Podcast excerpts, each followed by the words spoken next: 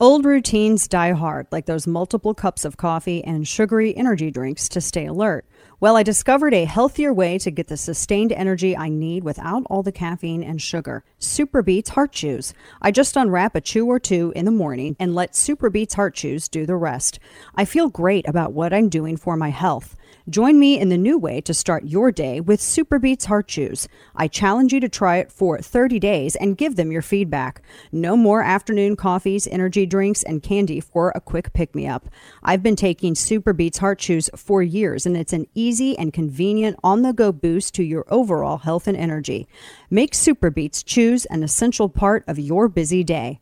To make it easy to get started, I got you up to 45% off plus free shipping at danasbeats.com. Hurry, it's their best offer available anywhere. That's danasbeats.com for up to 45% off. danasbeats.com. Earlier today, the President signed a presidential memorandum officially establishing this task force, advancing the Biden Harris administration's commitment to prevent and address all forms of gender based violence wherever it occurs. This task force will address the pervasive problem of online harassment and abuse, which disproportionately targets women, girls, and LGBTQI plus people. It will focus on five broad areas. First, prevention. Second, services and support for survivors. Third, research to better understand the scope and impact of the problem. Fourth, accountability. And fifth, the connection between online harassment, hate, and extremist violence. Within 180 days, this task force will present recommendations in each of these areas, including policies and programs for the government, as well as private the private sector and civil society. At today's inaugural meeting, we'll hear from survivors, prosecutors, legal scholars, and victim advocates who will share their recommendations. I actually think conservative women get it the worst, but I, I, because I've never, I don't know what they're talking about, but I haven't seen anything they're talking about. It's just all the same stuff. You know, it's just the same the same excuse to try to crack down on free speech. But yet, when it is a conservative that is affected, then nobody cares.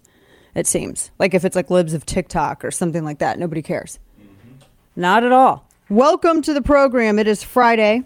We made it. Thank heavens.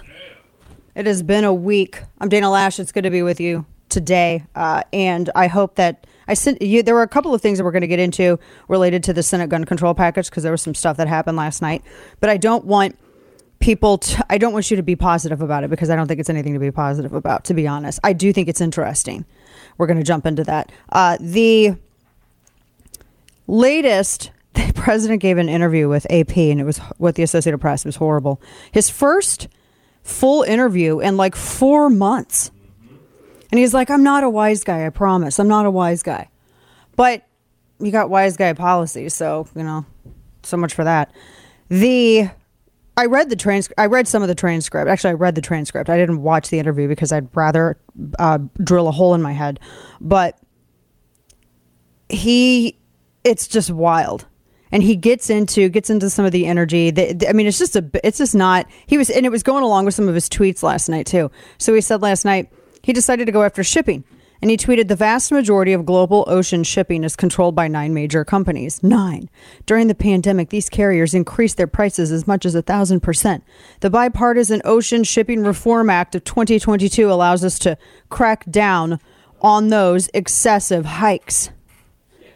Yeah. So that's really not how it happened, but I everything is is like it's big shipping, big meat, big oil.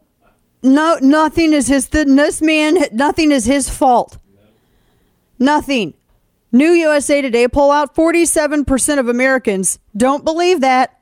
They blame him. This is another crazy poll. 47%, you know, the the absolute core of, of conservatism, which is USA Today, ran this survey. Kane, you know they're so conservative, right? Oh, yeah. They're made of Reagan. Oh, sure. I mean, all of the most conservative parts of Reagan. I mean, they're they're you know, they're so conservative. They said 47% of Americans. It's bad. Independents, Hispanics, Black Americans, women. If he starts losing college-educated women or college, I look college educated. I don't like to use the word educated with regards to college because I see a lot of stupid people coming out of college. People who go, how about people who pay for college degrees? Let's just do that. No, it's true. I mean, it's it's absolutely true. All right, so this latest is just I saw this too. Let me bring this up because I have a bunch of different. I just have all these bad headlines about the economy. We all know it's bad. Do I need to drill it in? I mean, it's bad. The the when he was giving his interview to the Associated Press, because we were discussing yesterday all of the increases. Because every month there's just a new uptick in in increase of cost of whether it's gas or eggs or basic necessities to live. He said that the inflation that the uh, he said that the idea that inflation was caused by his coronavirus relief bill is, and his word was, quote, bizarre.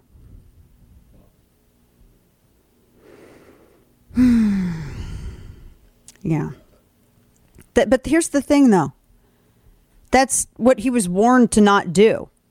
The what that whole rescue plan that Joe Manchin tanked, all of this. This is people are seeing what's happening. When you look back, what, five, let me pull this up, five, four or five months ago. So he had a 12 point, there was a, a there's been in the past barely four months, not even four months, there's been a, a about a 12 to 13 point shift in the direction of Biden's approval for the economy.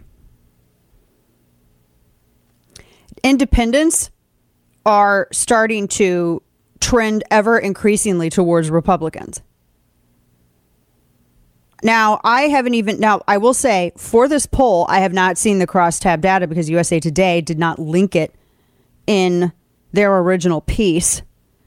But this goes along with what RCP had as their average and what 538 had as their average for Biden ranking way below, coming in way below 40% for approval.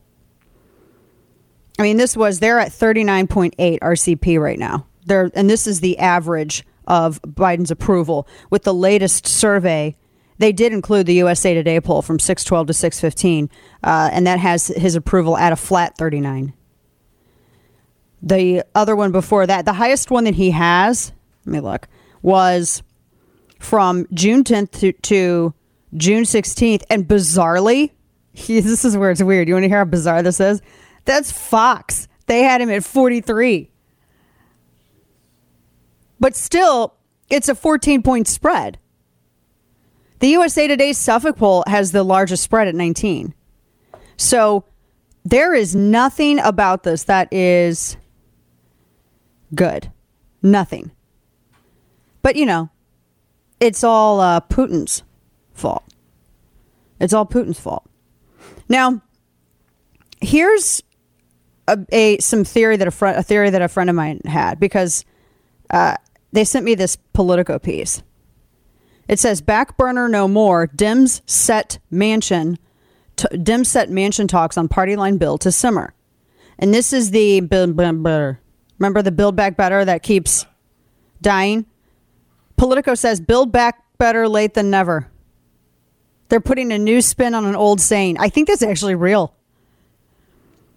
And so this could be potentially one of the things that we could the the drama that we're seeing with all the talks on the second amendment the gun control bill that may be democrats may be using a little using it a little bit as a distraction so that they can get reconciliation bill, their Build Back Better, whatever, so that they can get that passed. That's kind of interesting. So, what Politico says here in this piece, they say that Republicans, particularly with the gun debate taking up so much attention in D.C., they're they're a little worried because they said that Democrats are using the debate on gun control as a distraction from their work to jam through a smaller version of Build Back Better late than never. Which also heralds another ominous sign for the GOP. Manchin led bipartisan energy negotiations have ceased, leaving a party line approach as the best option. Now, Democrats insist they're not intentionally hiding the negotiations, and they conceded that Washington's focus on guns does allow the reconciliation discussions to unfold with less scrutiny. Always, you always have to watch whatever the right hand does, you got to actually pay attention to the left. I mean, this is incredibly well, I mean, it's to be expected. So this brings me to let me get into this because I have some economy, more economy stuff, and I have uh, a whole bunch of other bank news, Biden, all this. But I really, this is very intriguing, and I read this Politico piece actually just a little bit ago before coming on air. So last night, it was reported that Cornyn walked out on the discussions for the gun control package.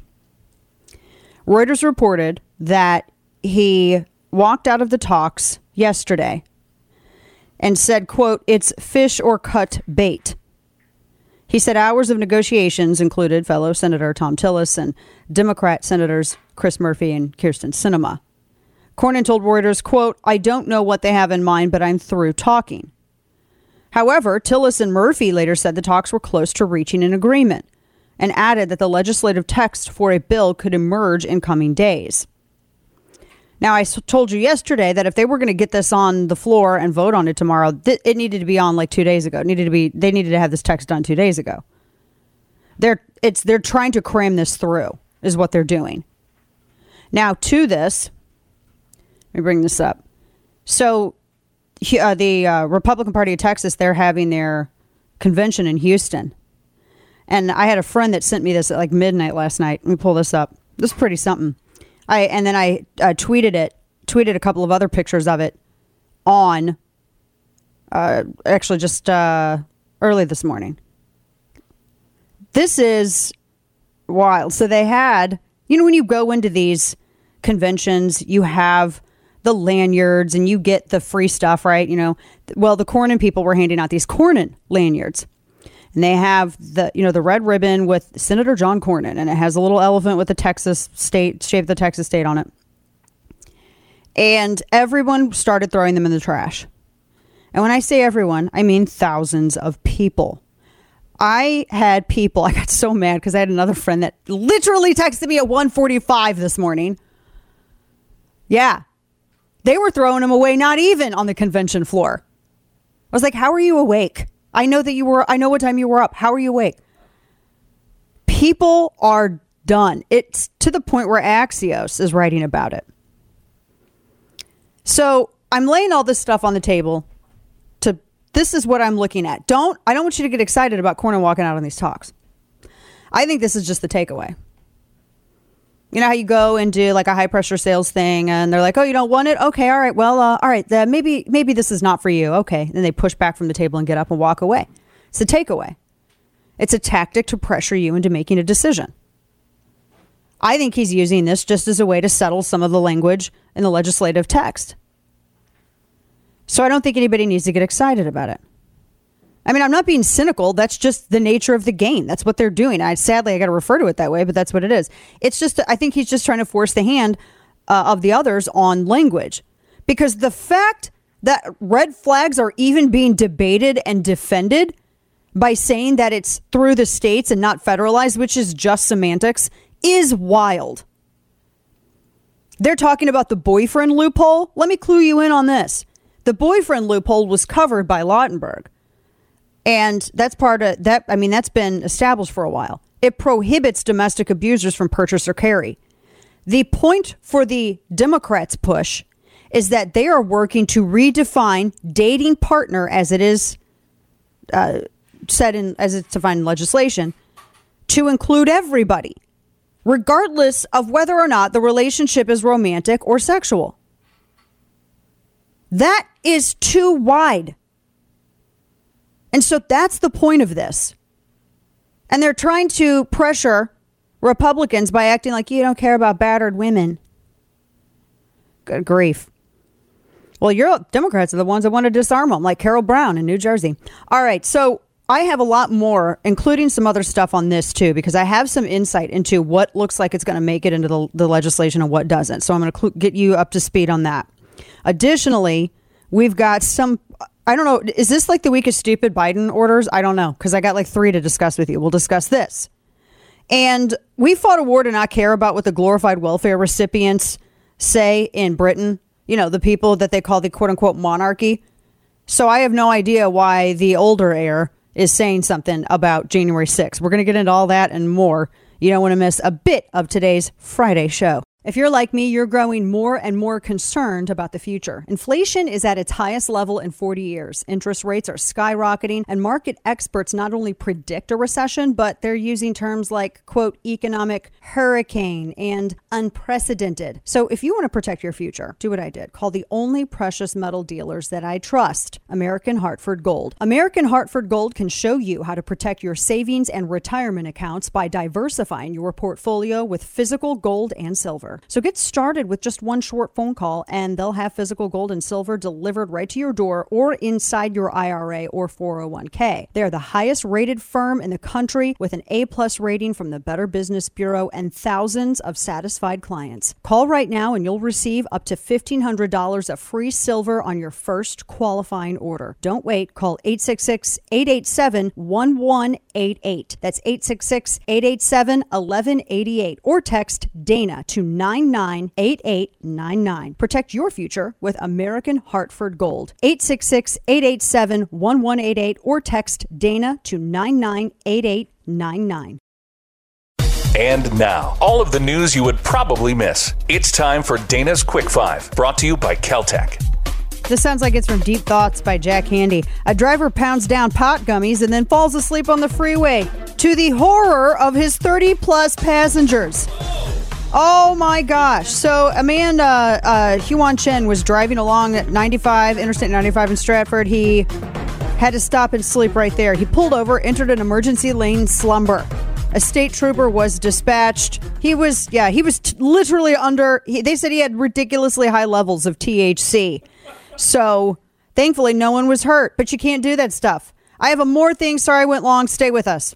Never run out of coffee by joining the club with Black Rifle Coffee Company. Black Rifle Coffee Company was built upon the mission to serve coffee and culture to people who love America. As a veteran owned company, Black Rifle Coffee Company delivers on that promise by developing explosive roast profiles with the same mission focus learned as members of the military, and they're committed to supporting veterans, law enforcement, and first responders. When you join the coffee club, you select your perfect roast, how much coffee you want, and how often you want it delivered, and it's all shipped right to your door for free. Not only do you save a trip to the store, but you also receive special discounted pricing. You gain access to exclusive products and partner brand discounts. Not sure what roast is best for you? Take the Black Rifle Coffee Quiz and get matched to the perfect coffee roast and then join the club. Visit blackriflecoffee.com slash Dana to save 20% off your purchase and your first coffee club order. That's 20% off with promo code Dana at blackriflecoffee.com slash Dana. Fuel your life with America's coffee. Black Rifle Coffee. Did a bad accounting rule lead to the 2008 financial crisis? I'm Bill Walton. On the latest edition of The Bill Walton Show, I'll tackle that question. I'll also share my insights from decades in the private equity world and explain what it takes to be successful. Join John Tamny of Real Clear Markets and me as we break down the memoir of Blackstone's Stephen Schwarzman. Follow The Bill Walton Show at Apple, Spotify, or wherever you get your podcasts. Red meat, black coffee, truth telling. The Dana Show. And by the way, my sympathies to your the family of your F, uh, uh, your, your CFO who uh, un, dropped dead very unexpectedly. My best to their family. It's tough stuff. Much poetic. President Joe Biden. That has to be probably one of my favorites. His sound bites there. He's just He's got away with words, Kane. Oh, he sure Just he really does. Welcome back to the program. Dana Loesch here with you. And uh, you can find the newsletter over on Substack, chapter and verse. he just dropped. I mean, I would have talked to you beforehand, but he hadn't dropped dead yet. like, why?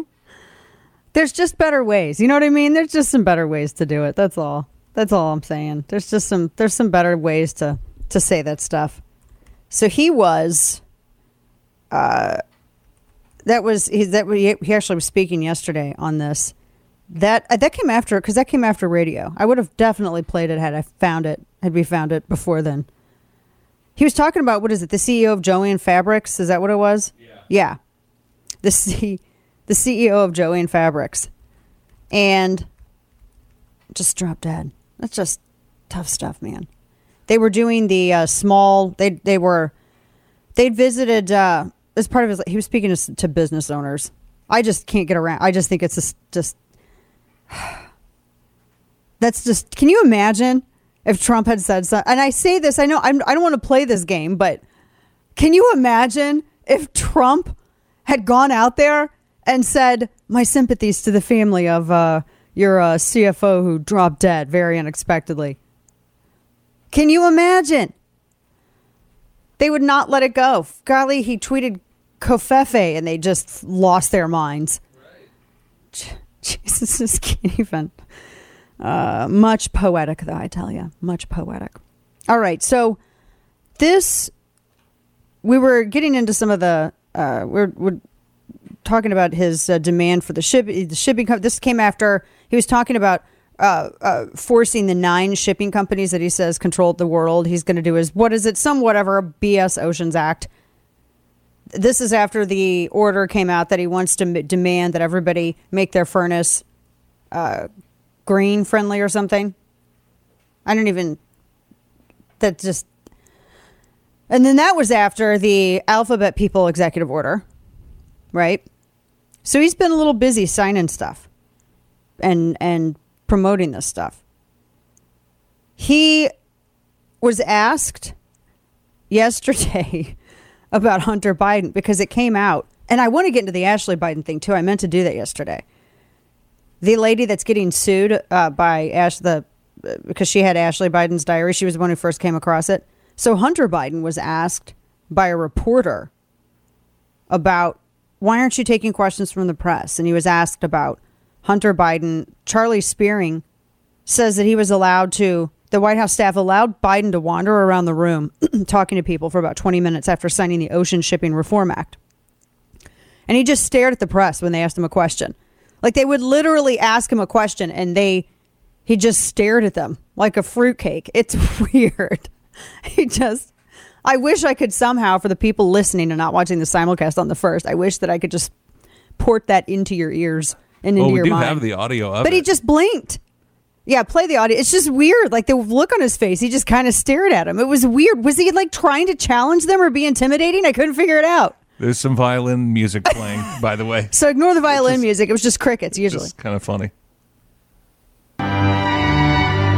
Conversation with Russian oligarch Yelena Baturina, who did business with your son. He's just staring at him.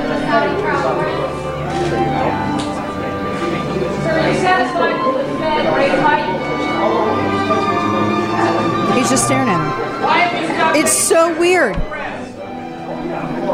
Listen to this. What are you afraid of?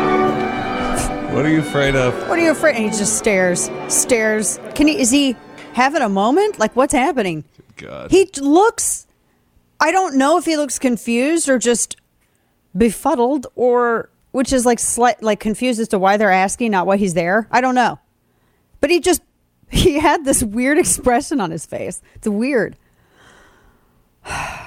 But that was so no questions. Okay, so I got to talk about. I, I didn't get into the Ashley Biden diary thing, and I really wanted to because this is wild. This woman, and this is still ongoing. This this woman, her name's Amy Harris. So everybody always was wondering why. How did the, how did Project Veritas get a hold of that her diary? First off, why is it? She's my age, isn't she? Ashley Biden's like my age or right around it. Why are you keeping a diary anyway? That's just, you know, are you Sarah Jessica Parker from Sex and the City? Because that was weird enough. At least she turned it into a column.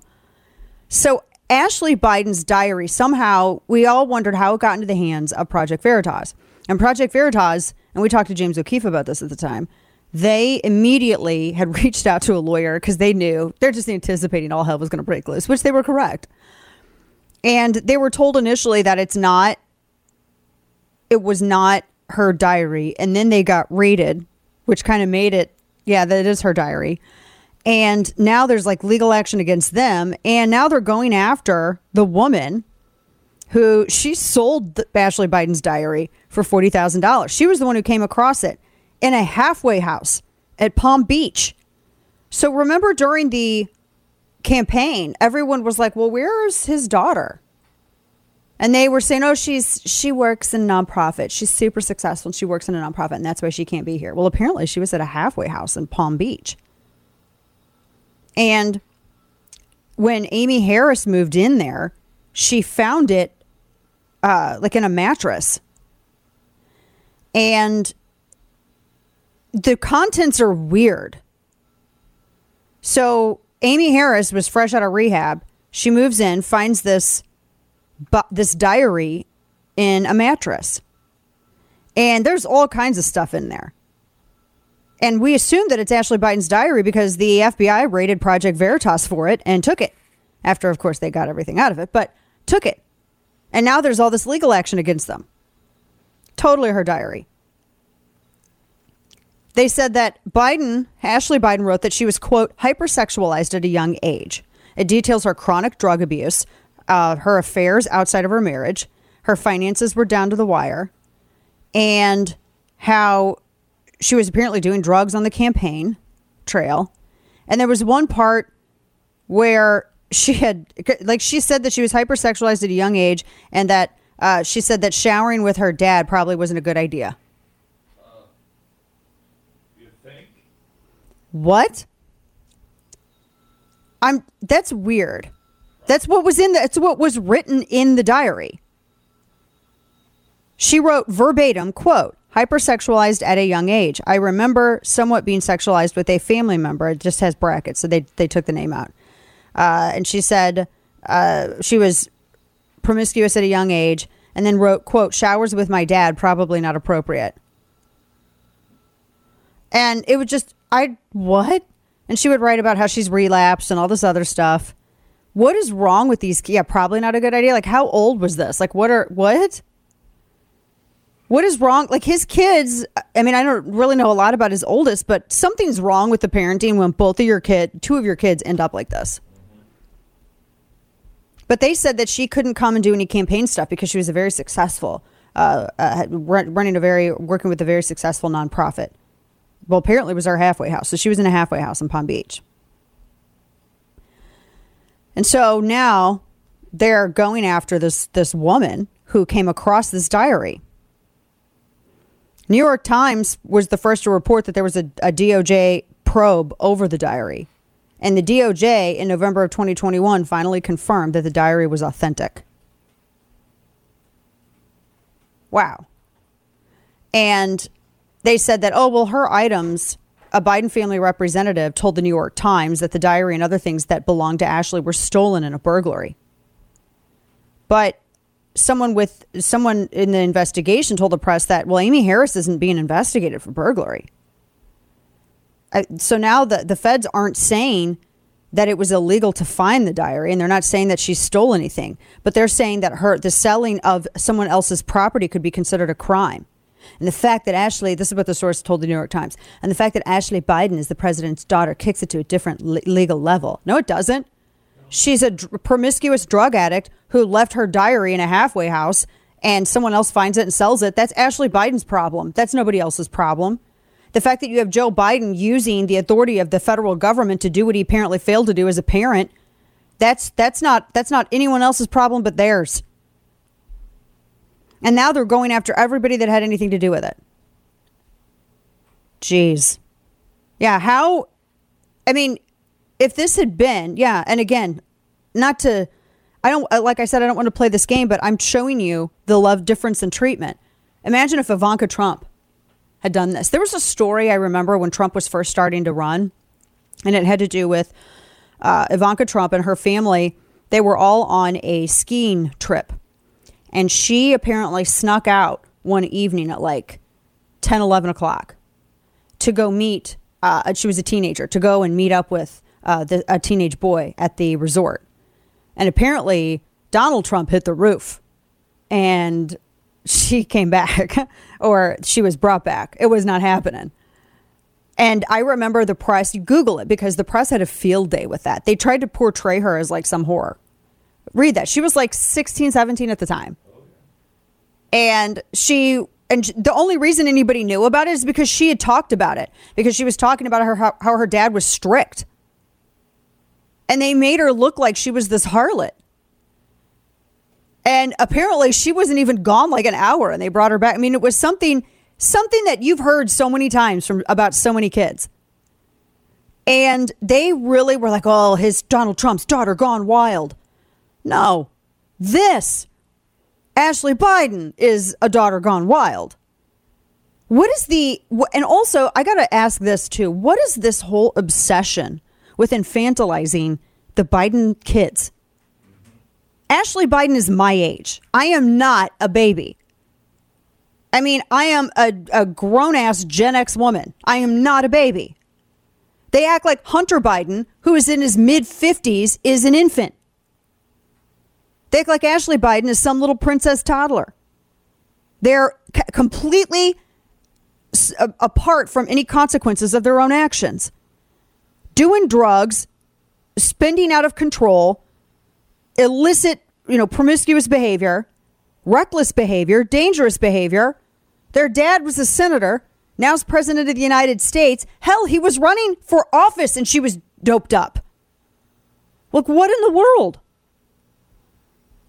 But oh my gosh, Ivanka Trump at a ski resort was able to slip past Donald Trump's attention for five seconds and oh, the world comes apart. He apparently was super strict. I know people give him, you know, crap about his marriages and all that, but I'm going to tell you one thing that you can't say is that his kids are out there partying. He's not a drinker either. He doesn't drink, he doesn't smoke. And apparently, the times that anytime that if they would have red wine, he would have grape juice. That's what I was told by his uh, his former right hand man. So they're just, you know, disciplined. This is crazy, though. I'm just shocked that. I mean, as a parent too, to let your kids get to this point, especially when you are in office. I mean, there were two parents there, so it's not just on him. Where's Jill? Everyone sits here and celebrates, you know, the Jill Biden. Everyone celebrates her. They talk like she's the best mom ever. Yet the moms who speak up at school board meetings are domestic terrorists. But you know what? The moms that speak up at school board meetings, their kids aren't doing this. We have more to get into, including the ongoing fire bombings of pregnancy crisis centers. Now, here's something to consider too. I just told you about the parents and the school boards. You saw how quickly Merrick Garland had uh, police, how quickly they actually responded to all of that. But yet, there's been no action on his part with regards to these pro-life these these they're just they're, they're just pregnancy crisis centers they help women who are pregnant. They've been firebombed. There's over 20 of them now. We're going to discuss this. Also, Buzz Lightyear, a lot of controversy around this movie. I just don't like Chris Evans. I think he's a douche. Doucher. I forgive my Portuguese, but it's true, and I'm not going to. I'm not Big Bird. This is not Sesame Street or Dora the Explorer. He is. All right, so let's get moving. A Texas congressional race is further evidence of a massive shift of Latino voters to the Republicans. There's a surge of black Americans buying guns to protect themselves as crime rates soar, and Border Patrol agents will be punished for a whipping incident that never even happened. I'm Greg Corombos. Join Jim Geraghty of National Review and me each weekday for the Three Martini Lunch podcast. We'll give you the good, bad, and crazy news of the day for conservatives, and hopefully a lot of laughs too. Follow the Three Martini Lunch on Apple, Spotify, or wherever you get your podcasts. Listen to The Dana Show live on the Odyssey app. Weekdays, noon to 3 p.m. Eastern Time.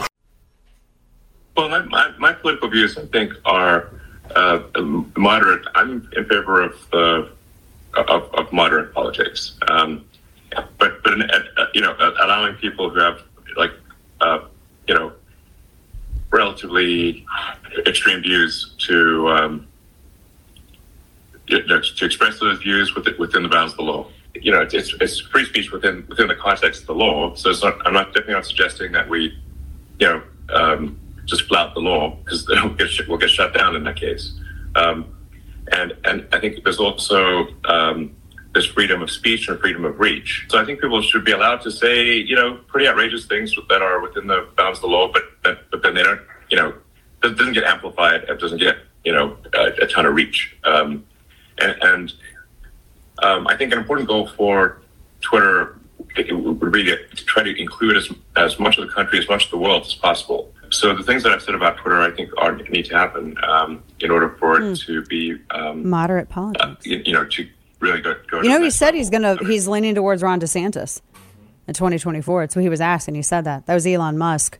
So that he got he uh, SpaceX apparently went and fired a bunch of uh, employees that were talking smack about the boss all over social media. And they they wrote an open letter complaining about Elon Musk. They were criticizing his tweets, and so they fired them. Look, you have free speech, but free speech doesn't mean that your boss and your the company for whom you work has to uh, endure or deal with you talking smack and diminishing not just your boss, but also undermining and diminishing the company for whom you work. And that's understood when you sign your employment agreement, too, by the way. Not free from consequences. Exactly. Oh, you can say it, but there's a price. All right, we got. I, they said Space ha- SpaceX is no a hole policy. We have that policy here on the air about people. All right, we got more to come. Second hour on the way. Don't go anywhere. More of the Dana Show after this. Old routines die hard, like those multiple cups of coffee and sugary energy drinks to stay alert. Well, I discovered a healthier way to get the sustained energy I need without all the caffeine and sugar. Superbeets Heart Chews. I just unwrap a chew or two in the morning and let Superbeets Heart Chews do the rest. I feel great about what I'm doing for my health. Join me in the new way to start your day with Superbeets Heart Chews. I challenge you to try it for 30 days and give them your feedback. No more afternoon coffees, energy drinks, and candy for a quick pick me up. I've been taking Superbeets Heart Chews for years, and it's an easy and convenient on the go boost to your overall health and energy. Make Superbeets Chews an essential part of your busy day. To make it easy to get started, I got you up to 45% off plus free shipping at danasbeats.com. Hurry, it's their best offer available anywhere. That's danasbeats.com for up to 45% off. danasbeats.com. The first one on the online policy task force that the vice president's leading, that's getting kicked off today. Um, on a background call last night, we were told that it's going to be different from the Disinformation Governance Board um, in that it's going to focus on illegal conduct online. But the memo creating it was a little bit broader and uh, mentioned, and I'm quoting from the document, uh, quote, online harassment, abuse, and disinformation campaigns targeting women and LGBTQI plus individuals who are public and political figures. Um, could you clear up the disinformation charge? So I would need to uh, talk to her team. I was not on the background call, uh, so that specific um, uh, language that you're you're providing to me, I would just have to check in with her. I would also encourage you to check to check as well with her her team. Um, I can't say more because I, I wasn't on the background. So that's Karine Jean Pierre, who was being asked yesterday about that. The disinformation task force. Well, they call it's the disinformation governance board, and Kamala Harris announced it uh, yesterday. Welcome back to the program, Dana Loesch here, second hour of the show this Friday, and I told you they were going to get their Truth Squad regardless. Whether it was going to, what's that? I can't even remember that chick's name. She was the girl, the woman who loved musicals way too much. Talking about Lorenz, Taylor Lorenz. No, no, not the horrible, ridiculous, like fifty-year-old um, uh, WAPO reporter. Who is it? The uh, I don't know. Don't tell me her name. I don't care. Yes, she was the one who had like crazy eyes and loved musicals to a worrying degree. Yeah, she uh, yeah, she was the uh, uh, truth czar, whatever. She worked with already worked in the administration with mi- disinformation, which I didn't even know we had somebody doing that. Well, don't you love how we don't even know who the hell we're paying with our tax dollars? So this, they were going to get it. So they were going to get their their disinfo team one way or the other. So it's big sis too. Developing programs and policies to protect political figures and journalists from disinformation, abuse, and harassment. You mean at the hands of your administration? Because that's what you do. We don't need anything like this. It's it's absolutely not. This is so dumb. Quote, online abuse and harassment which aim to preclude women from political decision making about their own lives and communities undermine the functioning of democracy. End quote. No, it doesn't. As someone who's gotten more abuse than others, actually any conservative woman I think has gotten more abuse than others. No, it doesn't. And I actually because I I enjoy uh, I am just naturally confrontational. All, and that I really work very hard at reining it in. And I have everybody has a thing, right? Some people are welcome mats, some are not. And so, this thought that any kind of criticism, because that's how usually it they mean it. It's any kind of dissent, any kind of disagreement, any kind of criticism is usually spun and reclassified as harassment or online abuse or hate. But have you seen this just as an example? The, this just the most recent popping up in my mind, libs of TikTok, for instance. So the stuff that she gets, she actually had to uh, relocate temporarily because the hate was so bad. And yet Twitter has said half of the things that she's reported, which are legitimate threats, don't violate their terms of service. Notice how this is always this this is only about their friends. This is about stamping out dissent. Because the internet is very difficult to manage. That's what this is about. Nothing more. But they don't say anything where it's disinformation that's actually very serious. So I saw this this morning, and this gets into the heart of that what I that's that what I just said disinformation. I don't follow. I don't. I didn't follow the uh, royal jubilee or any of that because I am not British. I think it's great if people want to celebrate stuff, whatever. But we're coming up on the anniversary, coming up on celebrating Independence Day. Independence Day, which was purchased in blood by colonists who had weapons of war. And here you have Prince William, who weighed into U.S. politics and sent a letter to the girlfriend of Capitol riot cop Brian Sicknick. Didn't they just go after his brother for this? His the spare, the ginger spare, and his suitcase game show girlfriend. Didn't they just go after? I think that they're all just.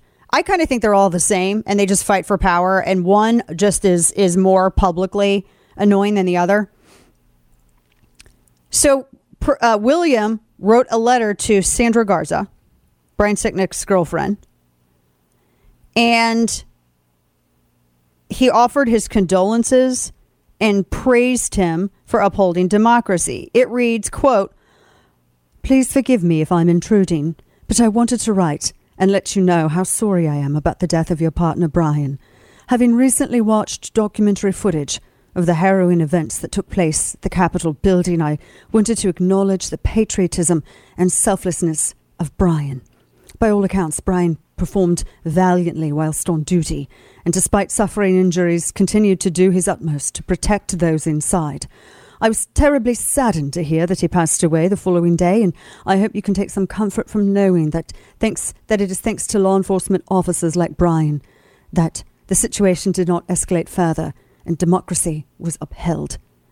I know that words cannot hope to provide comfort to you at this dreadful time, but I wanted to let you know that you and Brian's family are very much in my thoughts.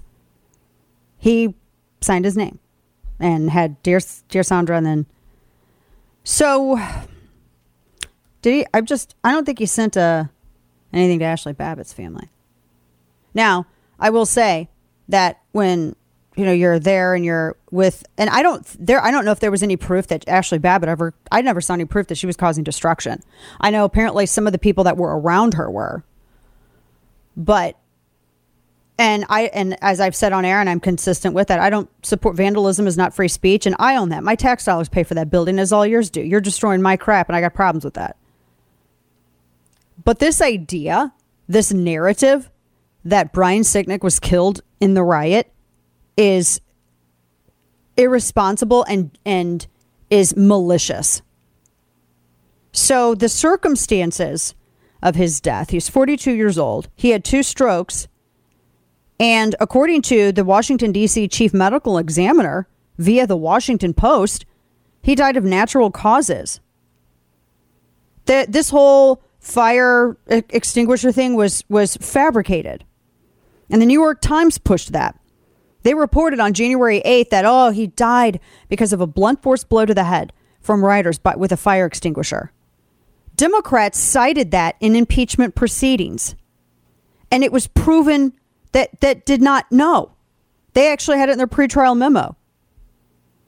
But investigators and CNN, to their credit on this one instance, actually reported this, said that they don't know why he collapsed the night of the riots, but they failed to find signs that he, quote, sustained any blunt force trauma at all, let alone by a fire extinguisher.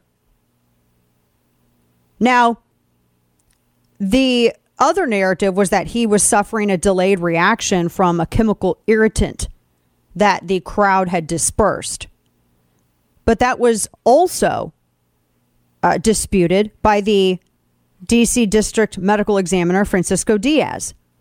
He said there was no evidence that he died at all from an allergic reaction to any irritant, such as bear spray or pepper spray.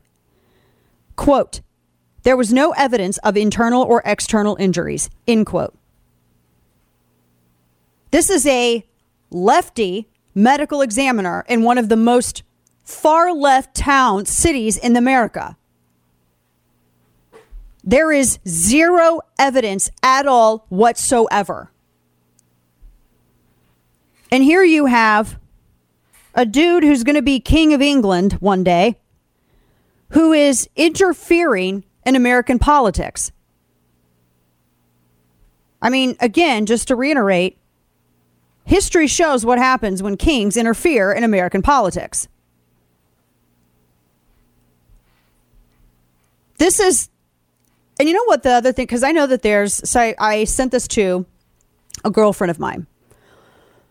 And every, and she writes editorial, she's, she's, has her own politics, but she's not politically public. She's like very much into pop culture and she writes for a couple of um, pop culture uh, publications. And I sent this to her, and she was just like, "Oh my gosh," because the whole thing apparently, which I've not followed, and she, I, I was like, "Well, isn't that what like people were getting on to his younger brother for doing?" And she said that all these people in the United States and the UK have been following this whole. They called it Megxit or whatever when Harry. I don't care about any of this, but I'm just. I just think it's interesting that they they left and they were uh, which they are they're super ridiculously annoyingly woke scold left and everyone was lifting up uh his brother his older brother william as being the sensible one et cetera et cetera well this doesn't look sensible to me to get involved like this and write a letter knowing that it's the internet age and nothing like this is ever going to be quietly done jeez so dumb didn't they have a family member who just got busted for trying to sell access to Russian oligarchs to undercover reporters? The whole Michael of Kent guy? Hmm. Anyway, just had to put that out there. Yeah, that that was all the whole thing. And I mean, I'm just I'm literally quoting and you know this Kane just once again. This is from another uh long time conservative entity, the Washington Post as you know, that had reported this. So now, I hope that people are smart enough. I know my I know our daily listeners are. I know the people in the chat are. They're everybody's smart enough to realize there's a huge difference in we don't tolerate vandalism and violence. And this is an absolute lie about Sicknick, which is being pushed. Complete and total lie. Do you think that that uh, what's this the uh, Chrome Dome over there in England, William? Do you think that he sent a letter to uh, Officer Dorn's family when he was killed? Do you think I, there was another officer when David Dorn was killed by rioters in St. Louis? Do you think Williams sent him a letter? No. Do you think that Williams sent a letter to uh, Deputy Glenn Hillard? Of uh, he he was actually killed on June 12th, shot and killed while attempting to arrest a suspect with multiple felony warrants. 16 year veteran. Wow. Horrible. No, he didn't get. They didn't get any letters. No letters for them. It's getting hot outside, mostly from all the grills firing up. Summer grilling is upon us, and if you're looking for the perfect cuts to put on your grill this year, look no further than Good Ranchers. Good Ranchers is the place to get 100% American meat this summer. I love how easy it is to get all my favorite cuts of beef, chicken, and even seafood shipped right to my door. With meat prices higher than ever, Good Ranchers is giving you free steaks. That's right, free steaks. So right now, get two free 18 ounce prime center cut ribeyes with my code Dana. That's a $100 offer free to you. Visit goodranchers.com slash Dana for over two pounds of free ribeye steaks added to your order at no cost to you. This is a limited time deal, so don't miss out on your free 18 ounce prime center cut ribeyes because I promise you they're not going to be around for long. Visit goodranchers.com slash Dana and use code Dana. That's goodranchers.com slash Dana, code Dana. Good Ranchers, American meat delivered. And now, all of the news you would probably miss. It's time for Dana's Quick Five, brought to you by KelTec. Now, this is an interesting turn of events. China has vowed to support, at least this is Daily Mail, and not just Daily Mail, also uh, Agence France Press. China has vowed to support Putin on Russia's sovereignty and security, and they say the two countries are going to step up economic ties as the United States warns Beijing risks ending up on the wrong side of history. Now, Xi Jinping has not condemned Moscow's military assault on Ukraine, but he has also not, they've also not supplied them with weapons. And they also would not, uh, they've been dealing with crude uh, and, and that with, with Russia. But, and they also didn't go to that, uh, for the first time ever, the little military thing that they have in Red Square every year but they're kind of walking they're hedging their bets they they're kind of in and kind of out they're waiting and seeing and watching and seeing what happens uh, but it's very interesting, though. Always keep an eye on that. Uh, they're frenemies, though. Remember, always frenemies. Uh, let's see. The ooh, this I did not know this. Did you know that when the U.S. goes and seizes the Russian super yachts from these oligarchs, and not that the United States has to pay for them? And the reason that we know this, and this is MSN, Biden's national security advisor said it on a mic so they've been cracking down on these oligarchs and their a- and their assets, and there's been all these seizes of super luxurious yachts and from ports all around the world. The United States is on the hook, the taxpayer, for the upkeep of these vessels. Do you know how I see this headline, Kane? When do we get to go on our yacht? Yeah. That's how I see this. Yeah. When do I get to hit my yacht? I'm just wondering. Steve, you got a yacht. Let's go on a yacht. Come on. Uh, It's, hey, look, it's, now it's yacht rock time. Stick with us. More of the Dana Show back after this.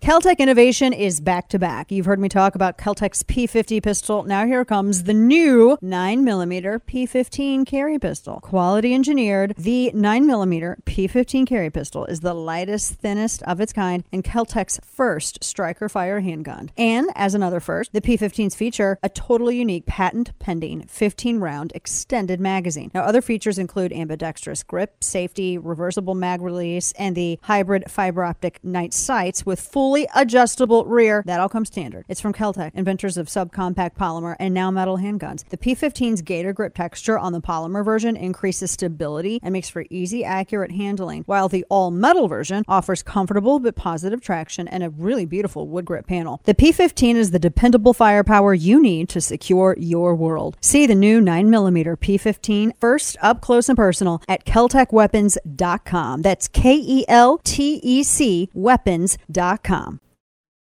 When you're stuck discussing politics with your friends, who's the most informed person in the group? Yep, you are. You're welcome. Listen, follow, subscribe. The Dana Show companies Why not to do. drill more here in the U.S. though?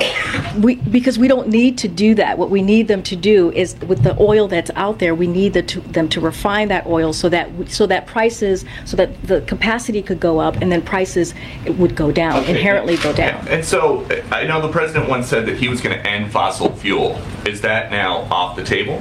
No, we are going to continue uh, to move forward with our uh, clean energy uh, proposal, our climate change And, uh, and so proposal. Is that the, is that the So priority? here- climate I- change over gas. No, that's not what we're saying. We're What is the saying, we're saying that, we're President's gonna be saying, the president I'm answering, and a half more I'm years answering the question. Is his I'm priority answering the lowering question. gas prices or is it addressing climate change? First of all, we it's you can do both at the same time.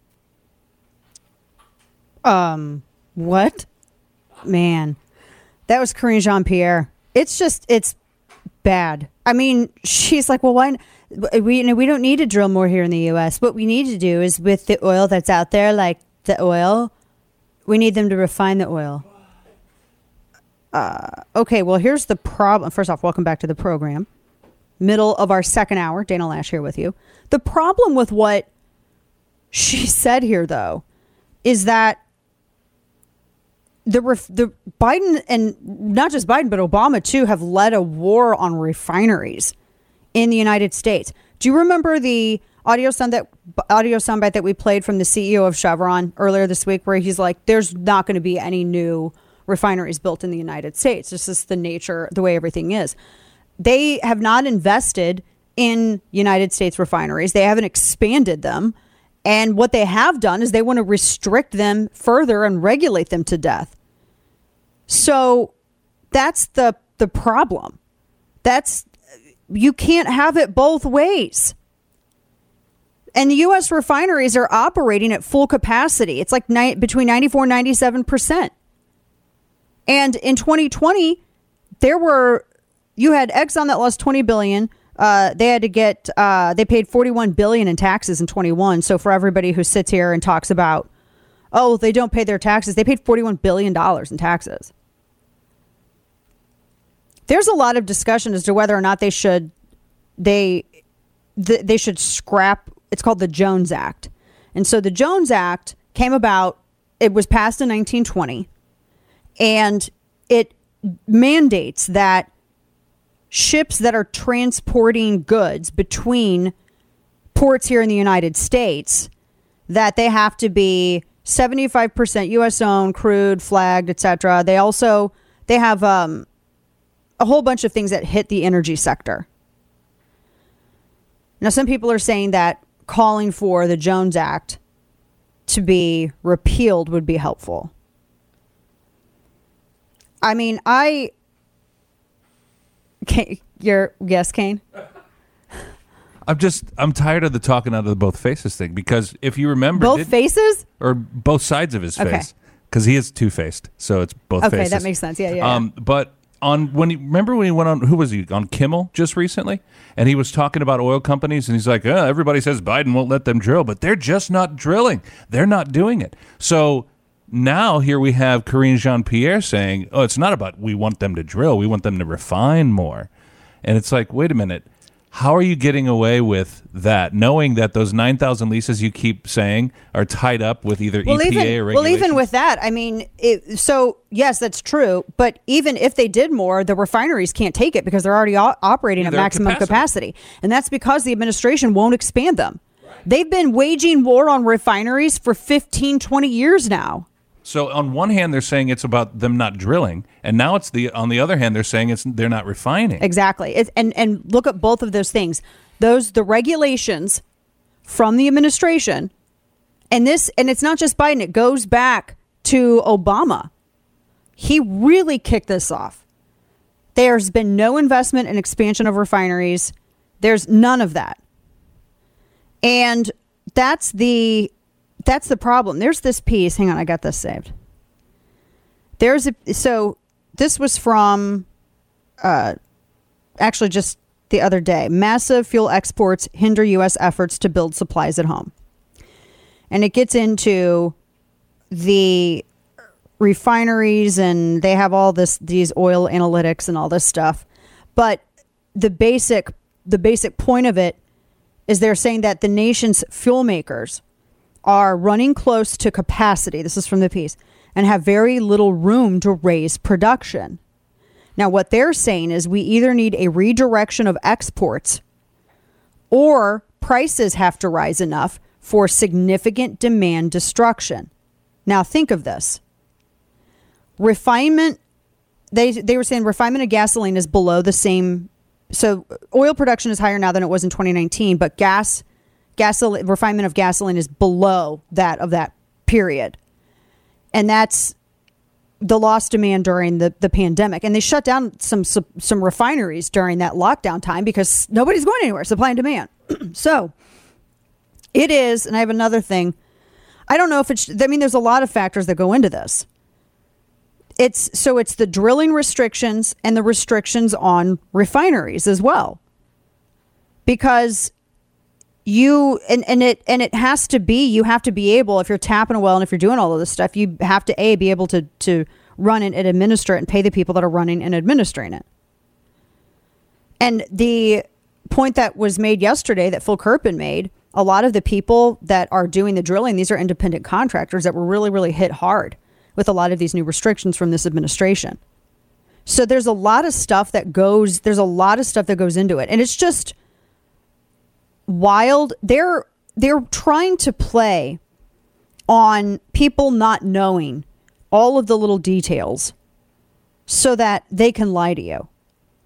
Government is so big and and they're doing so many things that they can't keep tra- you it's impossible for you to keep track as a steward of our rights and our resources and that's what we as as citizens and taxpayers are we're sub- we're not just partners with the government, but they're supposed to represent us, and they have grown themselves and abused their authority so much we can't even keep track of every little every little thing that every EO that passes, everything that that he signs, every little thing that passes, and that's on purpose. It's it's chaos to distract you. It's like their version of it's like uh, rhetorical uh, suppressive fire. I mean, so the pro- the problem is twofold, and they could they could stop both things. That's what just gets me. They could immediately, and I know, but the thing is, I know it's going to take a little bit for the refineries. If they were going to invest now and start expanding that, that's not going to be a switch that you flip. I do agree with that. But that's also their problem because they've been fighting it for 20 years. Restricting expansion, capacity. But when you have refineries going at full power right now, I mean, and then and then they're going to blame these companies for they put them in that position. It's been impossible to they the the restrictions from under Obama, Biden, and now Biden and Harris have made it difficult even for upgrades on a lot of these refineries. I mean, we have like what six of them now that are shut down. This is it's just it's ridiculous. Don't you think if they? I'm, I'm curious as to whether or not the mandate on biofuels Remember, he just came out with an ethanol thing earlier this month. If that, if they could refine more, if they didn't have to deal with that. I'm not quite sure exactly how that what that process entails, but I'm just you know just thinking out loud. I mean, it's just this is just it's asinine, asinine. But you know, we also this is the guy who just was you know talking to the Jo-Ann Fabrics people and was like, "Sorry, your guy dropped dead." So much poetic here. All right, a couple of other things.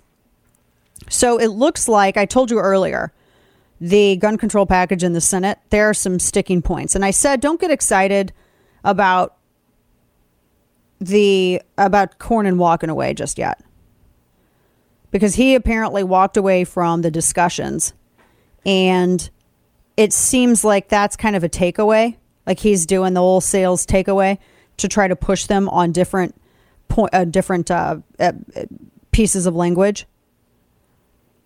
And he's been the lead negotiator. He's always kind of been McConnell's go to guy on guns. And if the Senate gets, if McConnell retires and the Senate ever, and Republicans get a majority in the Senate, Cornyn would love to at one point be in McConnell's position.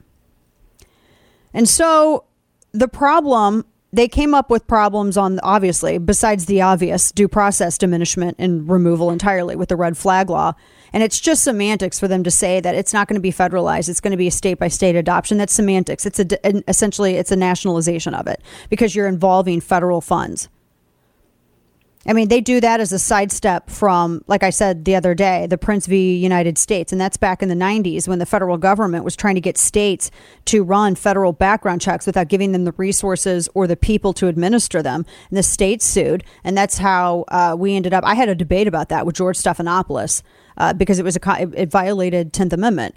Uh, and we, it was on ABC. It was after Parkland because uh, Stephanopoulos was trying to argue that uh, the uh, some gun rights groups that had filed amicus briefs in Printz v. United States were did that they actually didn't support uh, and back whether or not you support a background check, again, just a caveat is entirely separate. The the whole system and its constitutionality and whether it's functional is a separate discussion from this. But the fact was that it wasn't because gun rights certain gun rights groups opposed background checks. It was because you can't have a federal program and that is uh, that the federal government mandates for the states and demands this they demand that the states do this and also that the states with their taxpayers fund it and administer it. That's a violation of the 10th amendment. That's what Printz v. Us was about. And i had a debate with St- stephanopoulos on that. So the whole the whole thing with the well it's not federalized red flag program they're sidestepping that by offering the ins- by with the incentive and it is an incentive I know Cornyn was try to kept telling me that it wasn't. You can say that it's not, but it is because you're incentivizing. And if I had more time, I would have probably argued with him a little bit more. But we had literally 15 minutes for a multitude of things, which is why maybe sometime this fall we'll have a long form with podcasts. But I digress. The whole thing with the states as opposed to federal, you're still using federal funds. It's semantics to say that it is not a federalized program because it essentially is if you're using federal funds. I mean, that's just, I'm being very simplistic about it, but I think you should be. Now, the other thing that they were hung up on, and we were just talking about this, is the boy, the, the red flag and then the boyfriend loophole as well. It seems to me that there's less dissent about the juvenile records. It, it, because it, it I, I'm getting the sense that they're trying to figure out how narrowly to write that. So if you have, and, and Cornyn said that it would be limited to violent criminal uh, felonies. If you know you're 16 and 17 years old and you're already committing violent criminal felonies, there needs to be some sort of establishment. Is what is what their position is. And it seems as though they were trying to figure out how narrowly to write that. Now, what's funny, let me pull this up, is that Alexandria Ocasio Cortez, I can't believe, I mean, she actually said something that didn't sound stupid. Totally. She, she realizes that gun control is rooted in racism. But this is what she said. She actually went out and said that by including the juvenile records thing, to include juvenile records in the Senate gun bill might be racist. She actually was saying that. She said she and she told this. Uh, I can't remember who this guy is, and I don't care. He's I think he's with uh, CNN. She was saying that she was worried about the criminalization in the gun framework, quote, particularly the juvenile criminalization, the expansion of background checks into juvenile records, the implications of that, and how it's designed and tailored. That's actually an interesting point. This may be the first sensible thing that she's ever said in her life. And she asked, he asked about the mental. This reporter asked about the mental health aspects, and she said, uh, she said, yeah, and then she got stupid again. So, but the point with the records, it's very interesting because she says that it's that it might be racist because her point gets into, I guess she's, you know, looking the different types of crime. I think there's certain types of crime that happen with some more with some groups, less with some, but then there's other types of crime that happen more with other groups and less with some others.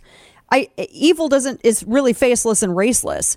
Um, it it just I think there's there's a lot that goes into this, but her point is very interesting because if she's questioning how narrowly that's going to be defined, there's going to be an objection that I'm sure some of these, like the Chris Murphys, etc., they're kind of getting hit a little bit with the more far left that are worried about the juvenile background checks, you know, with this from a different reason, for a different reason. It just there's they're they're having difficulty. I think that the boyfriend loophole and the red flag thing, how that's going to be worded, that's the big thing. And I mean, why do law-abiding gun owners always have to be the ones to compromise? Exactly. Why? More on this coming up because we have a whole other hour ahead. The Dana Show, sponsored by 30 years of game changing KelTec innovation like the P50, a new breed of pistol. Innovation, performance, KelTec. It's his life mission to make bad decisions. It's time for Florida Man. My dream is for Ron DeSantis to do a campaign event and walk out on stage to the opening opening bars of Ram Jams, Black Betty. It's such a great, I mean, it's so iconic. All right. Florida man, Governor Ron DeSantis announced on Thursday. So they're having a major Burmese python hunt in the Florida Everglades slated for August. Why is this not a movie or a reality show? because it's going to be amazing and also slightly terrifying. So he announced it's an annual prize-winning hunt for the invasive Burmese pythons in the Everglades. It's going to start August 5th. They, I mean, they are they're overpopulated, and it's actually a threat to the entire ecosystem in the Everglades because they're not. It's an invasive species. They're not obviously, and you know that's not their. Uh, they're not from the Everglades. They said that uh, the last year's Python Challenge involved more than 600 people from 25 states, and it took DeSantis and three other people to hold a live 10 foot female python. They have no natural natural enemies in the Everglades, and they have decimated and like decimated and utterly destroyed other populations of mammals, birds, and reptiles. So they said prizes include 2,500 for the most pythons captured, 1,500 for the longest python. And last year's first prize winner had 223 pythons. And the biggest was more than 15 feet long. They have to kill them humanely, so it has to be an ethical kill, obviously. Which you know nobody's going to torture a python out there in the Everglades. They want to get business done and get out, but that's pretty cool. All right, last hour of the week on the way. Stick with us. We got a lot still. Pete Buttigieg's day job. That's another fun thing to talk about. Stay with us. I'm a very Catholic person, and I believe in every woman's right to make her own decisions. That's Nancy Pelosi. She was, but she disagrees. She even disagrees with the Pope on uh, voluntary, like choosing abortion as uh, birth control, which is the majority of the time.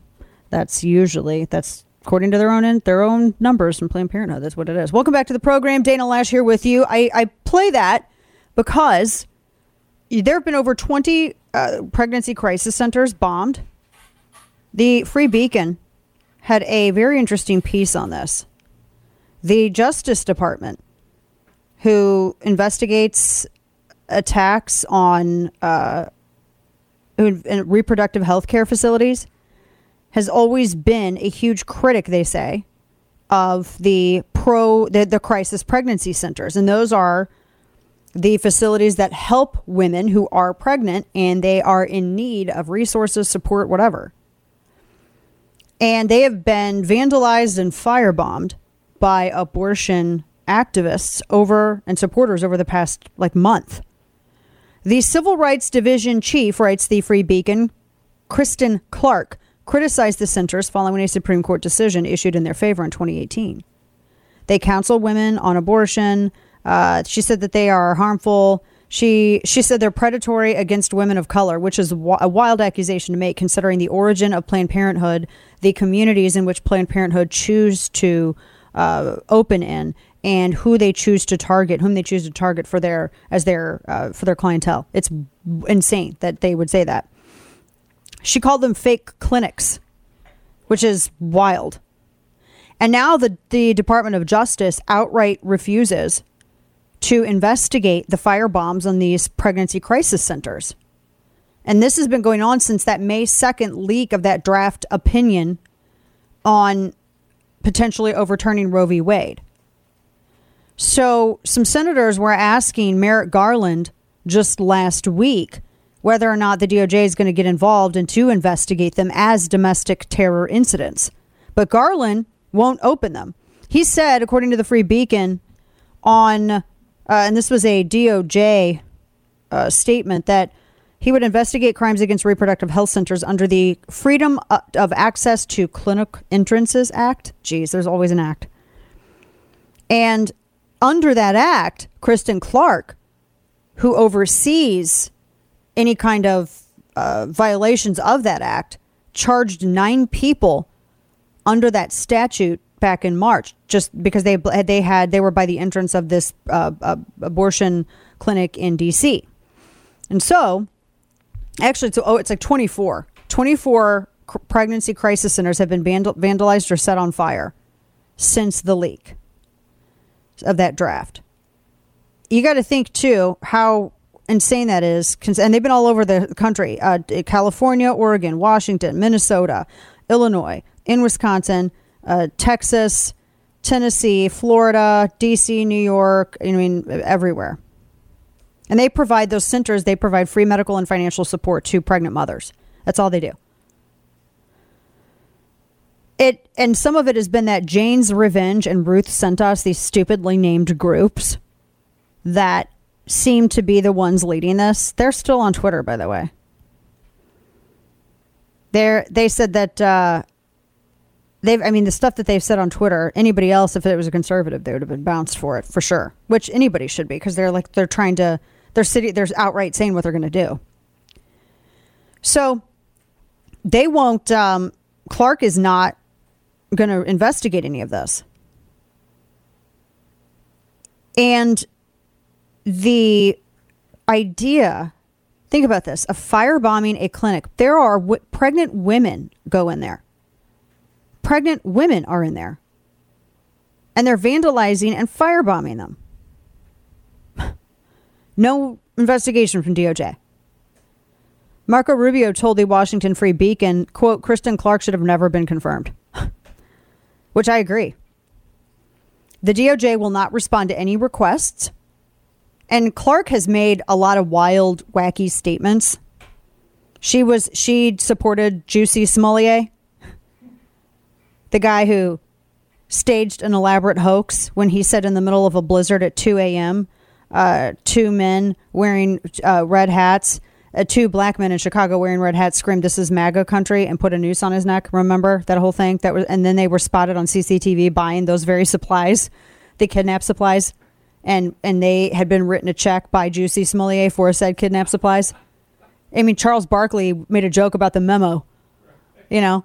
So the DOJ will send the FBI out, excuse me, to investigate parents who go to school board meetings. They'll they'll investigate parents at school board meetings. They will. Uh, oh, and by the way, when they do that, I mean, remember, they actually had tagged them uh, as to, uh, they had the little terrorist tag. What was the little tag that they used for them? I'm pulling this up. They the FBI's counterterrorism division created a threat tag to track investigations into parents who spoke at school boards in opposition to CRT or mask mandates, etc. And it was a whistleblower that released dozens of documents showing without any argument that the FBI's counterterrorism division was investigating these parents. Okay, keep that in mind. This is the same DOJ that received the le- letter and apparently knew that the National School Board Association, according to the Washington Examiner, had coordinated with the White House or colluded, that's my word, colluded with the White House in writing that letter comparing parent protests to domestic terrorism. But the same DOJ will not do anything about the threat on Justice Kavanaugh. The same DOJ won't do anything about the 24 crisis pregnancy centers that have been vandalized and firebombed. Wild. In fact, Democrats voted against increasing SCOTUS security while they voted for more security for themselves. Never ends. So now there's drama with Disney's Buzz Lightyear. Apparently, it's not going to play in 14 countries. Disney has not been able to obtain permission, permission to show its new Pixar movie Lightyear in 14 Middle Eastern and Asian countries. It is unlikely to open in China, the world's largest movie market. And the animated film, it's a kids film and it's about a same there there includes a same-sex couple and they kiss in the film and it's the prequel supposedly to the Toy Story franchise. And Chris Evans, who can never shut his stupid face, won't stop talking about uh, the same sex couple and screaming at people who object to including any sexual content in any form in an animated kids movie. Like, why do you have to have any of it? That doesn't isn't that annoying? He just won't stop. Like nobody, I, and he's. I, I, I cannot stand when actors get way over their skis. But he's been uh, very he's well he's playing like a, what is it a young Buzz Lightyear, yeah. and so he's been uh, apparently going off on uh, parents and whatever I don't know He's, I don't know. The whole thing is wild. I just don't know why Disney feels like they have to sex up any kids' film at all. Evans admitted, according to New York Post, before taking the role, that he studied Allen's voice, his voice work on all four of the Tim Allen's voice work on all four of the Toy Story films. He said, "quote Look, Tim Allen is Buzz Lightyear." He goes, "What he did in those movies is iconic and loved, and I'd be a fool not to incorporate some of his choices into the role." And so he said, "He's isn't he? Is he? He's like supposed supposedly playing, supposedly playing the." guy that Buzz Lightyear was based on, as I understand it in the film. Because the it, it's apparently about the real person that inspired the Buzz Lightyear toy, is what it is. So I, I get the difference, but I just don't know why you have to have this type of controversy around this film. Why you have to do this stuff they just it's just it's it's so frustrating kane, kane writes captain america my ass in slack. True though. Okay for one other thing. So herschel walker has been getting a lot of hate lately. They did there was this this i think it was daily beast. There was a report that was published this week by the daily beast where they say that they go, Herschel Walker says he's a model dad. He has a secret son. And they're mad at him because he's talked about fatherless households and they say he was named in a paternity case. And he apparently, they said that he has a, and they confirmed they apparently got a hold of like some confirmation and they, I don't know, all this stuff because he's fighting against uh, Raphael Warnock in the fall right? So this is all a Warnock, uh, War, the Warnock hit job. So they said, oh, Herschel Walker had a child years ago when he wasn't married. And that's what in the Daily Beast is like running with it. And they were trying to say say that Reverend Warnock, you know, the guy who talks about how everybody else but him is racist and says horrible things while having the title of Reverend. By the way, nobody diminishes faith or any kind of legitimacy in shepherds of the church, like people like Raphael Warnock, who use the title of reverend while doing the devil's work, wearing the veneer of a church elder. You're welcome.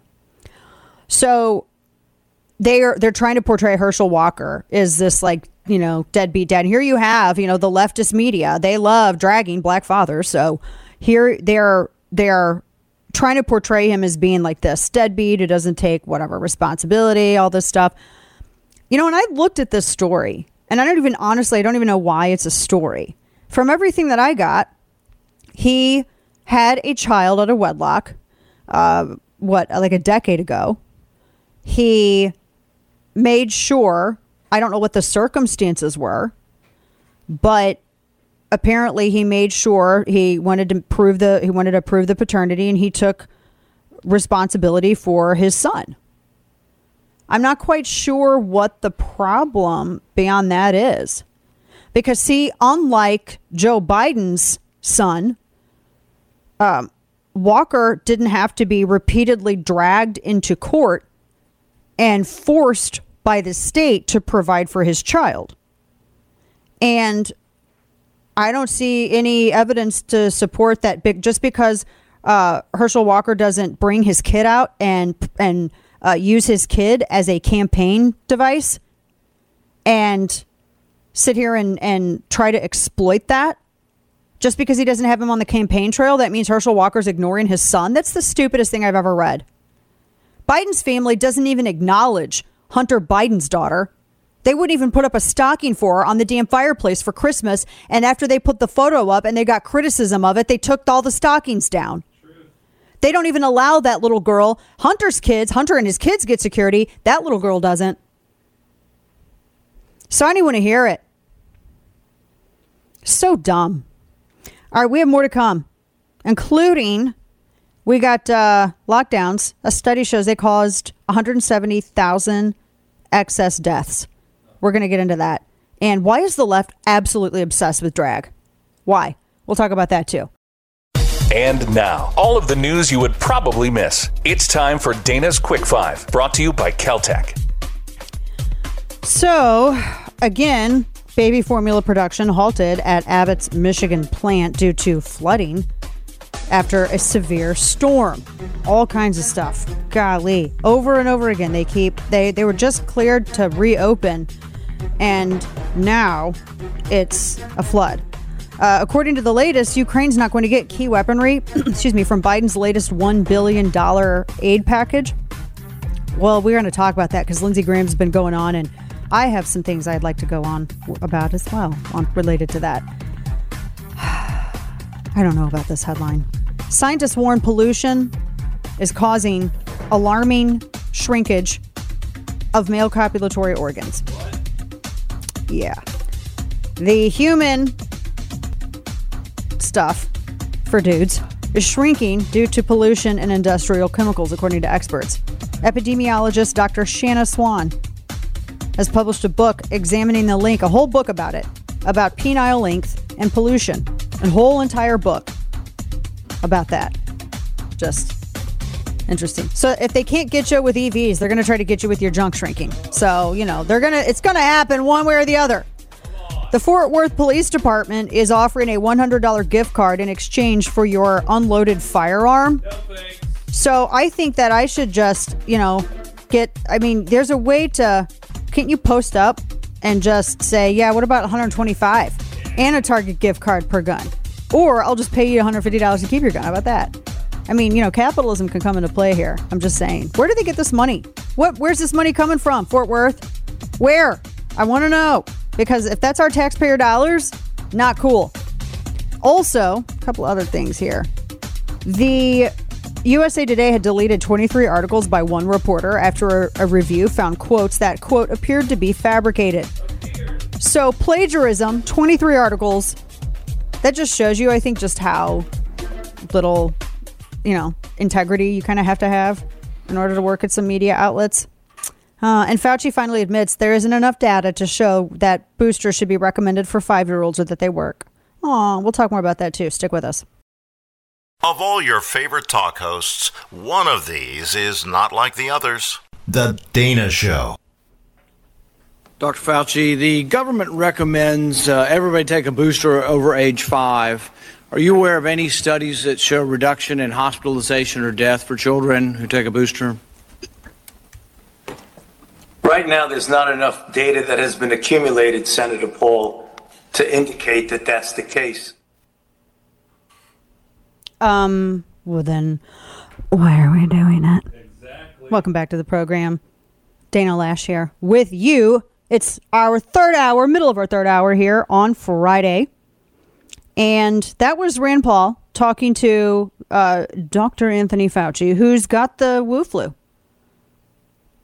But you know what? I don't know how, Kane, I don't know how he got the Wu flu because he's uh, audio soundbite 16,000 because he has all the boosts and faxes and everything else. And remember, well, what he said here.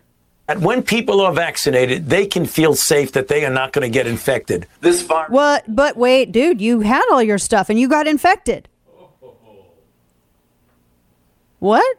But he had how many? Now there. How many shots did they say here? You got to get three. Three shots. Because Canada said that it's now three because two doesn't work anymore.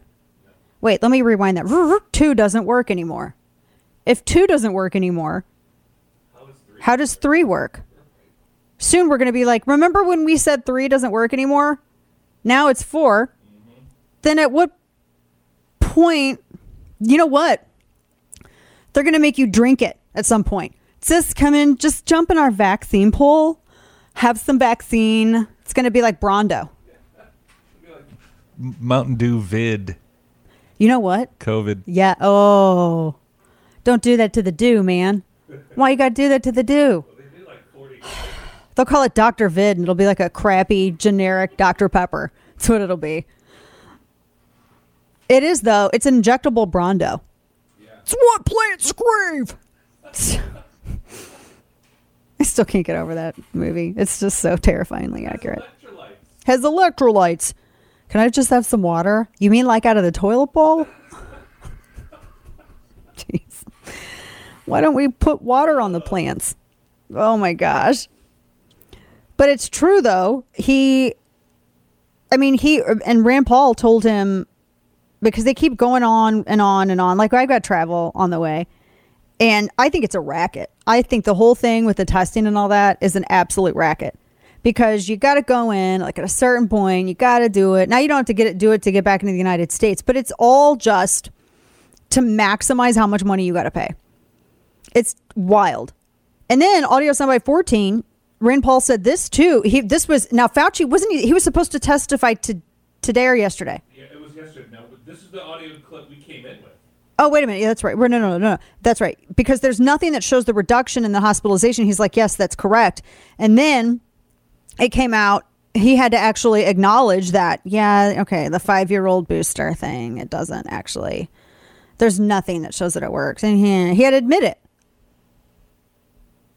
And I just feel like this has been such a political, unscientific approach. So now, if you know, if there is, heaven forbid, there is something really heinous that comes down, like a horrible plague. You are not going to get everybody to ever listen to you to get, even if you have like an actual legitimate vaccine that actually provides immunity. You're not going to convince every anybody because of how badly this got screwed up and how everybody was treated. It, it, it doesn't make any sense. Can I hear 16 again? I'm sorry. I just need it one more time. Just remember, because Fauci said this. And when people are vaccinated, they can feel safe that they are not going to get infected. Did he feel safe that he wasn't going to get infected because he's infected now? Yeah. I'm just wondering. I'm look. I don't care if you want to. I have friends who got it they, because they wanted to. They weren't even forced to by work. I don't hate on you for doing that, but do not do not try to gaslight me and try to emotionally browbeat me and call me or anybody else. That's what these people did for two years. Call everybody murderers because, especially those of us who had it naturally and had natural immunity, don't sit here and gaslight and lecture us and act like, well, I guess, you know, you're, ju- you're murderers because you're not getting this when clearly it doesn't prevent you from either spreading it or getting infected. Full stop. You going to trust those people, the people who like called you murderers because you didn't get an injection? Are you going to trust them on red flag law? One quick thing on this, and I got to get to something else because there's a story out about Google wokeness. Just think about the way that coronavirus was handled and the vaccines were handled. And I want you to just think of red flag. Same people who did all that, they want to run that. Now, for the last update that I'm going to give you on this, and uh, anything that comes up, I will you'll I'll update on the other Twitter or Facebook. But there, it looks like for Cornyn, one of the big things is the crisis intervention programs and mental health and veterans assistance, like outpatient treatment. They, his apparently, according to Manu Raju on CNN with CNN, the what he told the reporters there on the Hill earlier is that he doesn't think that his quote is I don't think anything that funds 19 states for their programs but ignores other states that have chosen not to have a red flag law, but rather have other ways to address the problem is going to fly, end quote. So while I think, and I, I'm, I'm not, I want to provide some perspective on this. That statement and what I'm hearing, there's, I got two sets of thinking on this. Actually, two lines of a same thought. My first thought is I need Cornyn to stop pretending that the 19 states that have red flag law are still upholding due process because they're not. So let's do away with that right now. The other part of that, though, is a legitimate point that he's making about the mental health programs and veterans assistance, things that actually provide, you know, your pre-deprivation hearing and all that stuff, and go that that, that you're not denied your your fourth and fifth and sixth and fourteenth right. Um, ignoring the states that have those programs and don't want to have red flag law, I think that that's a good point that he's making. And it seems that, that he's being a stickler on that point. On that, I think we can all agree. But I need him to stop pretending that the 19 states that have red flag laws are still upholding due process because they're not. But I think he needs to hold the line on that aspect. I mean, he really needs to also say this is red flag law as a diminishment of due process entirely. I don't like the cagey language around that. I understand that they're all negotiating, but my rights aren't up for negotiation and neither are yours. And quite frankly, I am sick and damn tired of always being the one demanded that to compromise. Lindsey Graham had a tweet here. He said, he said Congress appropriated billions to provide military equipment to Ukraine. I just visited with the Ukrainian parliamentary delegation. They are incredibly frustrated with the pace of arms to Ukraine and endless excuses being offered regarding weapon shipments. I had added, people in this country are incredibly frustrated with the endless excuse from politicians as to why we must compromise our Second Amendment right of self defense as penalty for crimes by offenders coddled by a corrupt justice system. You're going to give guns to Ukraine that that you say that we can't bear here? Stop. Come on. So on that, I'll keep you updated with any pat with any uh, uh, kind of movement on this. But they're not going to come up with any text uh, at all. And that one last quick thing: the new back the background check process for the 18 to 20, 20 year olds. Tillis kept saying that it wasn't a waiting period. There is no way they're going to be able to write this without having a waiting period in it. That's just the way that it is. They're not, it's just not going to happen. And so that I think is going to be a huge change to federal gun law because the if you're if you're waiting between the 18 to 20 year old to check records and wait for them to be unsealed Tillis in the audio that is up on my my newsletter I mean it already said that that it's going to take it would take a couple of days but he refused to get pinned down on saying waiting period but it's a waiting period so apparently that is something that they're still kind of arguing about.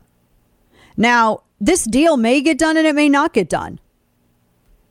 That's the thing. But I think Republicans need to be very careful here because, as I told you, well, they weren't getting a lot of uh, weren't getting a lot of uh, uh, support there at the uh, Republican convention in Houston. I got to tell you.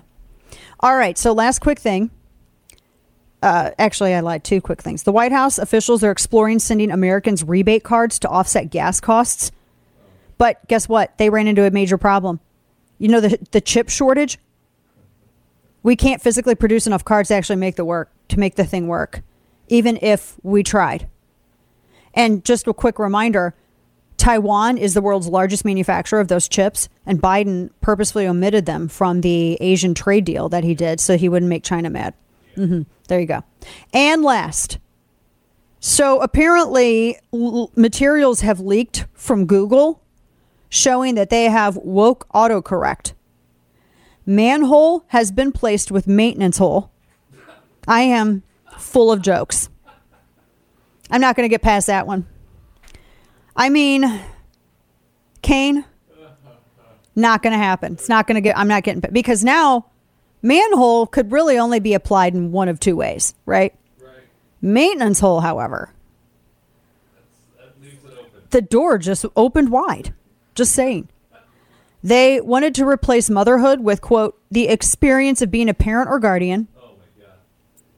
They want cowboy to be called animal herder. You can do that with shepherd too, you dummies and words with any prefix of white or master to be replaced. Now, we've seen this before with real estate. The master bedroom, because apparently white woke scolds don't think that uh, black homeowners can be the master of their own property, thus being the master bedroom. it's owner's suite. Like white paper, you can't use that. That has to be a report. Oh my gosh. You know why they had it? Because it was literally printed on paper that was happened to be of white appearance. Can't see looked black, white. It was white paper. Can't see black ink on black paper. Jeez. It is apparently so they're struggling to replace like everyday words is what they're doing because they're morons. And there are screenshots of all the code. Uh, manhunt has to be replaced with search. Mankind has to be replaced with gender uh, people of the world has to be replaced with humankind. So if you're writing something like in Google Docs and you say motherhood, it'll pop up inclusive warning. Some of these words may not be inclusive to all readers.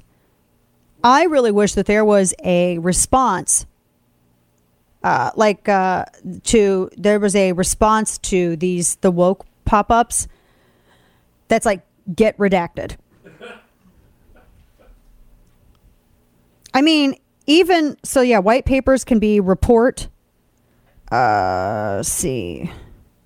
Uh, oh, their inclusiveness, gender pronoun, pronoun, masterminding. You can't say that. You can't say mastermind, masterminds, masterminded, masterminding, or to mastermind. They just say genius. You can't say masterpiece. What? Yeah. Grand plan. I don't even know what that means. They said that, or not grand plan, master plan. They say you have to say grand plan. You can't say master plan anymore. It's a peanut gallery. Their inclusive suggestion is unsolicited critics.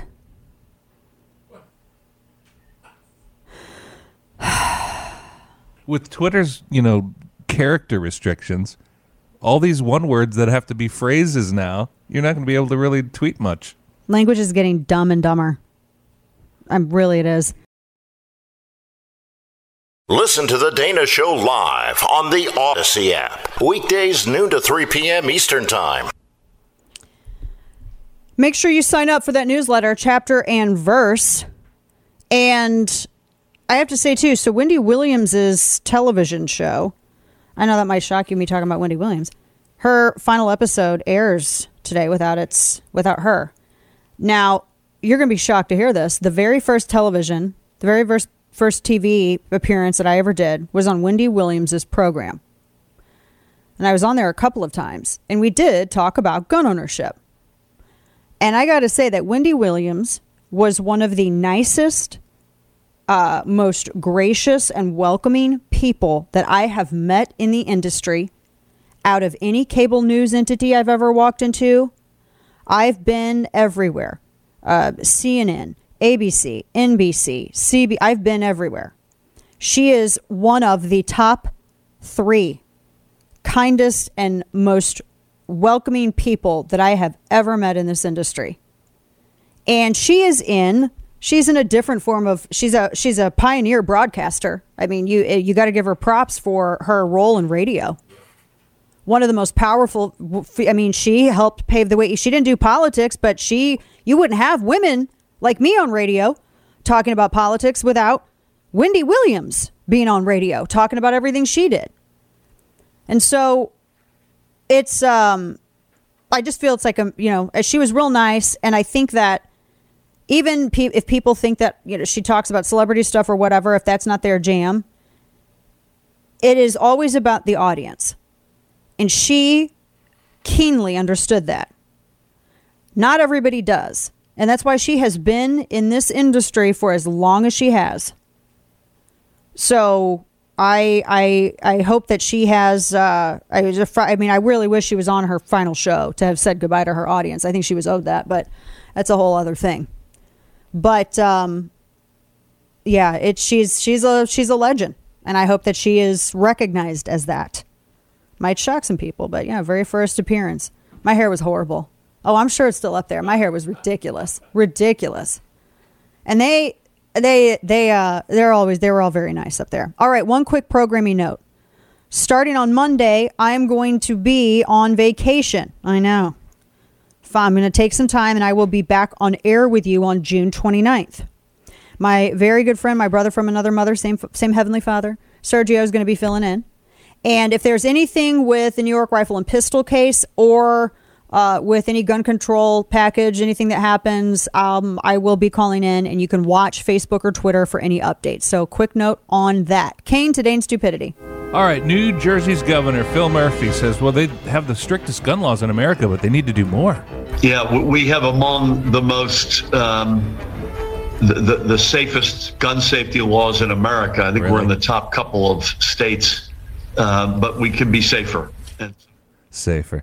Somebody needs to tell them that additional laws lawbreakers don't pay attention to. Yeah, that's so. why they're called criminals. Yeah, that's it. That does it for us this week. Folks, I'll be back behind the mic with you on June 29th. Make sure you watch Facebook and Twitter. God bless you. Have I'll miss our time together, but I'll be back behind the mic with you in just a week. So take care. And Sergio will be here with you on Monday.